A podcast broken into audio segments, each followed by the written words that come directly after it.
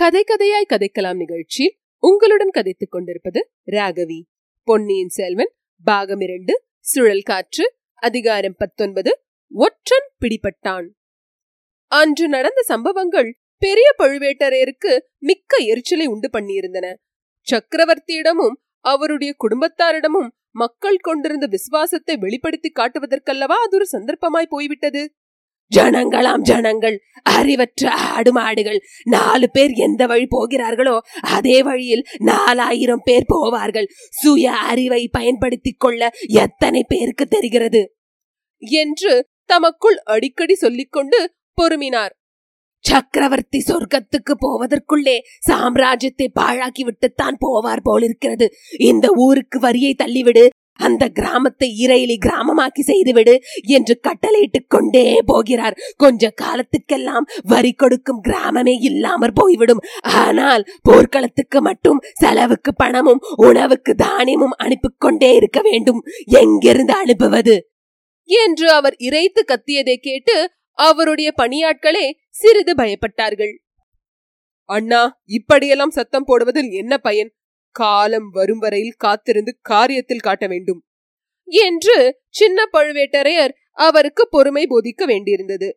குந்தவை தம் அரண்மனைக்கு வரப்போகிறாள் என்று தெரிந்ததும் பெரியவரின் எரிச்சல் அளவு கடந்து விட்டது. நந்தினியிடம் சென்று இது என்ன நான் கேள்விப்பட்டது? அந்த அறைக்கு இங்கு எதற்காக வர வேண்டும்? அவளை நீ அழைத்திருக்கிறாயாமே?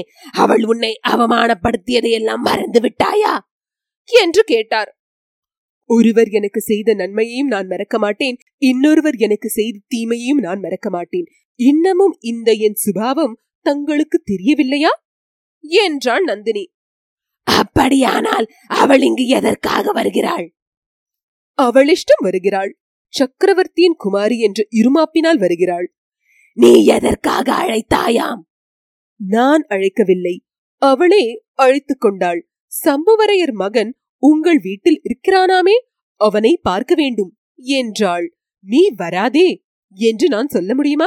அப்படி சொல்லக்கூடிய காலம் வரும். அதுவரையில் எல்லா அவமானங்களையும் நான் பொறுத்து கொண்டிருக்க வேண்டியதுதான்.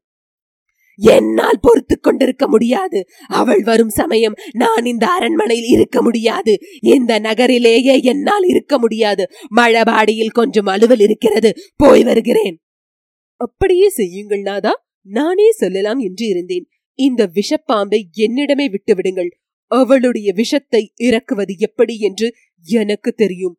தாங்கள் திரும்பி வரும்போது ஏதேனும் சில அதிசயமான செய்திகளை கேள்விப்பட்டால் அதற்காக தாங்கள் வியப்படைய வேண்டாம். என்ன மாதிரி அதிசயமான செய்திகள்? குந்தவை பிராட்டி கந்தன்மாறனை திருமணம் செய்து கொள்ளப் போவதாகவோ ஆதித்த கரிகாலன் கந்தன் மாறனுடைய தங்கையை மணக்கப் போவதாகவோ கேள்விப்படலாம். ஐயையோ இது என்ன சொல்கிறாய்? அப்படியெல்லாம் நடந்துவிட்டால் நம்முடைய யோசனைகள் என்ன ஆகும்? பேச்சு நடந்தால் காரியமே நடந்துவிடுமா என்ன? மதுராந்தக தேவருக்கு அடுத்த பட்டம் என்று உங்கள் நண்பர்களிடமெல்லாம் சொல்லி வருகிறீர்களே உண்மையில் அப்படி நடக்கப் போகிறதா? பெண்ணை போல் நாணி கோணி நடக்கும் மதுராந்தகனுக்கு பட்டம் கட்டுவதற்காகவா நாம் இவ்வளவு பாடுபடுகிறோம்?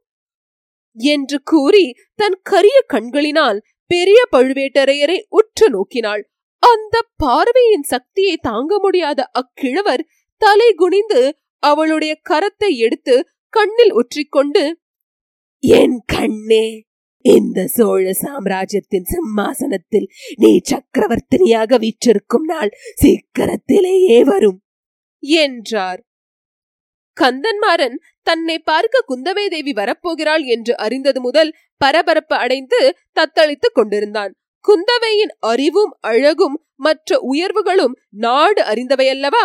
அப்படிப்பட்ட இளைய பிராட்டி தன்னை பார்ப்பதற்காக வருகிறாள் என்பது எவ்வளவு பெருமையான விஷயம்! இதற்காக உடம்பில் இன்னும் பல குத்துகள் பட்டு நோயாகவும் படுத்திருக்கலாமே! அடடா! இந்த மாதிரி காயம் போர்க்களத்தில் தன்னுடைய மார்பிலே பட்டுத்தான் பட்டிருக்க கூடாதா?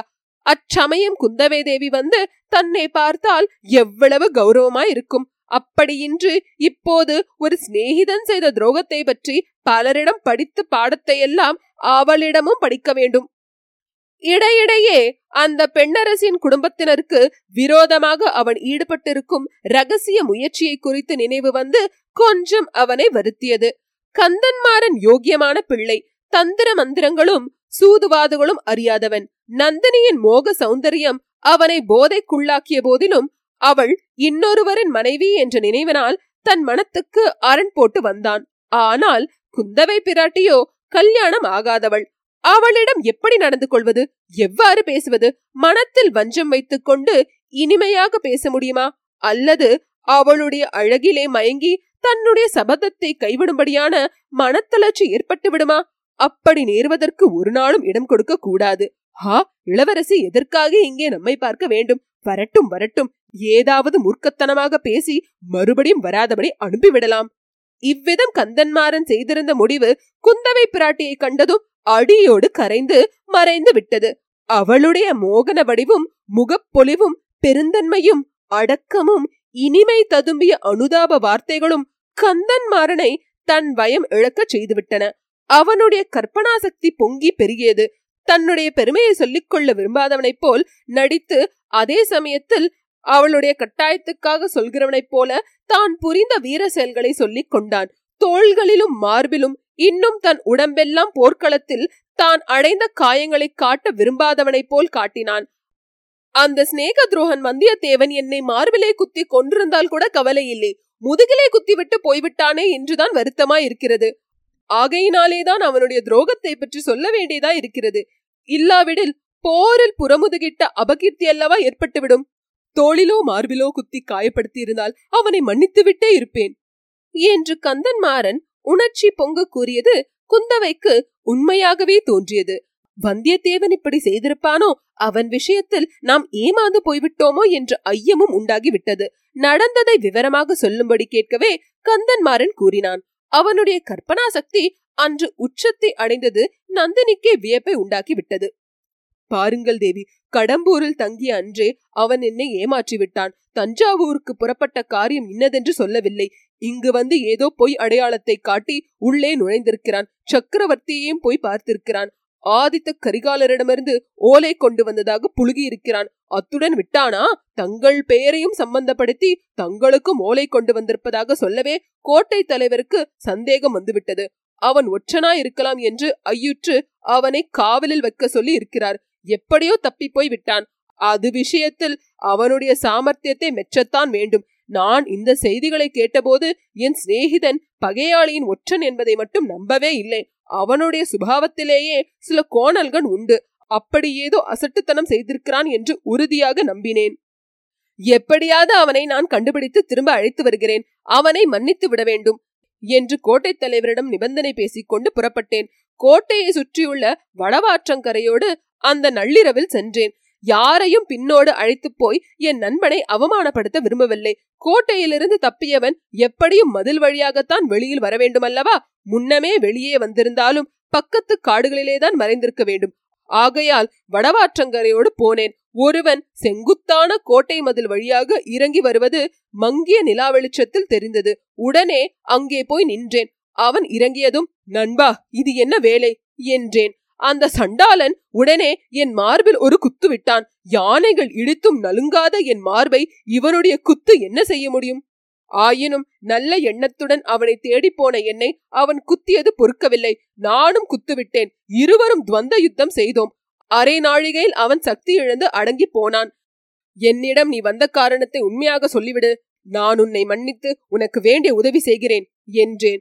களைப்பா இருக்கிறது. எங்கேயாவது உட்கார்ந்து சொல்கிறேன் என்றான். சரி என்று சொல்லி அழைத்து சென்றேன். முன்னால் வழிகாட்டி கொண்டு போனேன். திடீரென்று அந்த பாவி முதுகில் கத்தியினால் குத்திவிட்டான். அரைசான் நீளம் கத்தி உள்ளே போய்விட்டது. தலை சுற்றியது. கீழே விழுந்து விட்டேன் அந்த சிநேக துரோகி தப்பி ஓடிவிட்டான். மறுபடி நான் கண் விழித்து உணர்வு வந்து பார்த்தபோது ஓர் ஊமை ஸ்திரீயின் வீட்டில் இருந்ததை கண்டேன். கந்தன்மாறனின் கற்பனை கதையை கேட்டு நந்தினி தன் மனத்திற்குள்ளே சிரித்தாள். குந்தவை தேவிக்கு அதை எவ்வளவு தூரம் நம்புவது என்று தீர்மானிக்க முடியவில்லை. ஊமை ஸ்திரீயின் வீட்டுக்கு எப்படி வந்து சேர்ந்தீர்கள்? யார் கொண்டு சேர்த்தது? என்றாள். அதுதான் எனக்கும் விளங்காத மர்மமா இருக்கிறது அந்த ஊமைக்கு ஒன்றுமே தெரியவில்லை. தெரிந்தாலும் சொல்ல முடியவில்லை. அவளுக்கு ஒரு புதல்வன் உண்டாம். அவனையும் அஞ்சிலிருந்து காணவே காணோம். எப்படி மாயமாய் மறைந்தான் என்று தெரியாது. அவன் திரும்பி வந்தால் ஒருவேளை கேட்கலாம். இல்லாவிடில் பழுவூர் வீரர்கள் என் நண்பனை பிடிக்கும் வரையில் காத்திருக்க வேண்டியதுதான். அவன் அகப்பட்டு விடுவான் என்று நினைக்கிறீர்களா? அகப்பட்டால் எப்படி தப்ப முடியும்? சப்பட்டை கட்டிக்கொண்டு பறந்து விட முடியாதல்லவா? அதற்காகவே அவனை பார்ப்பதற்காகவே இங்கே காத்திருக்கிறேன். இல்லாவிடில் ஊர் சென்றிருப்பேன். இன்னமும் அவனுக்காக பழுவூர் அரசர்களிடம் மன்னிப்பு பெறலாம் என்ற நம்பிக்கை எனக்கு இருக்கிறது. ஐயா தங்களுடைய பெருந்தன்மையே பெருந்தன்மை. என்றாள் இளைய பிராட்டி அவளுடைய மனம் வந்தியத்தேவன் அகப்படக்கூடாது. அவன் துரோகியா இருந்தாலும் சரிதான் என்று எண்ணமிட்டது. அச்சமயத்தில் அரண்மனை தாதி ஒருத்தி ஓடி வந்து அம்மா ஒற்றன் அகப்பட்டு விட்டான் பிடித்து வருகிறார்கள் என்று கூறினாள். நந்தினி குந்தவை இருவருடைய முகத்திலும் துன்ப வேதனை காணப்பட்டது. நந்தினி விரைவில் அதை மாற்றிக்கொண்டாள் குந்தவையினால் அது முடியவில்லை. இத்துடன் அதிகாரம் பத்தொன்பது முற்றிற்று.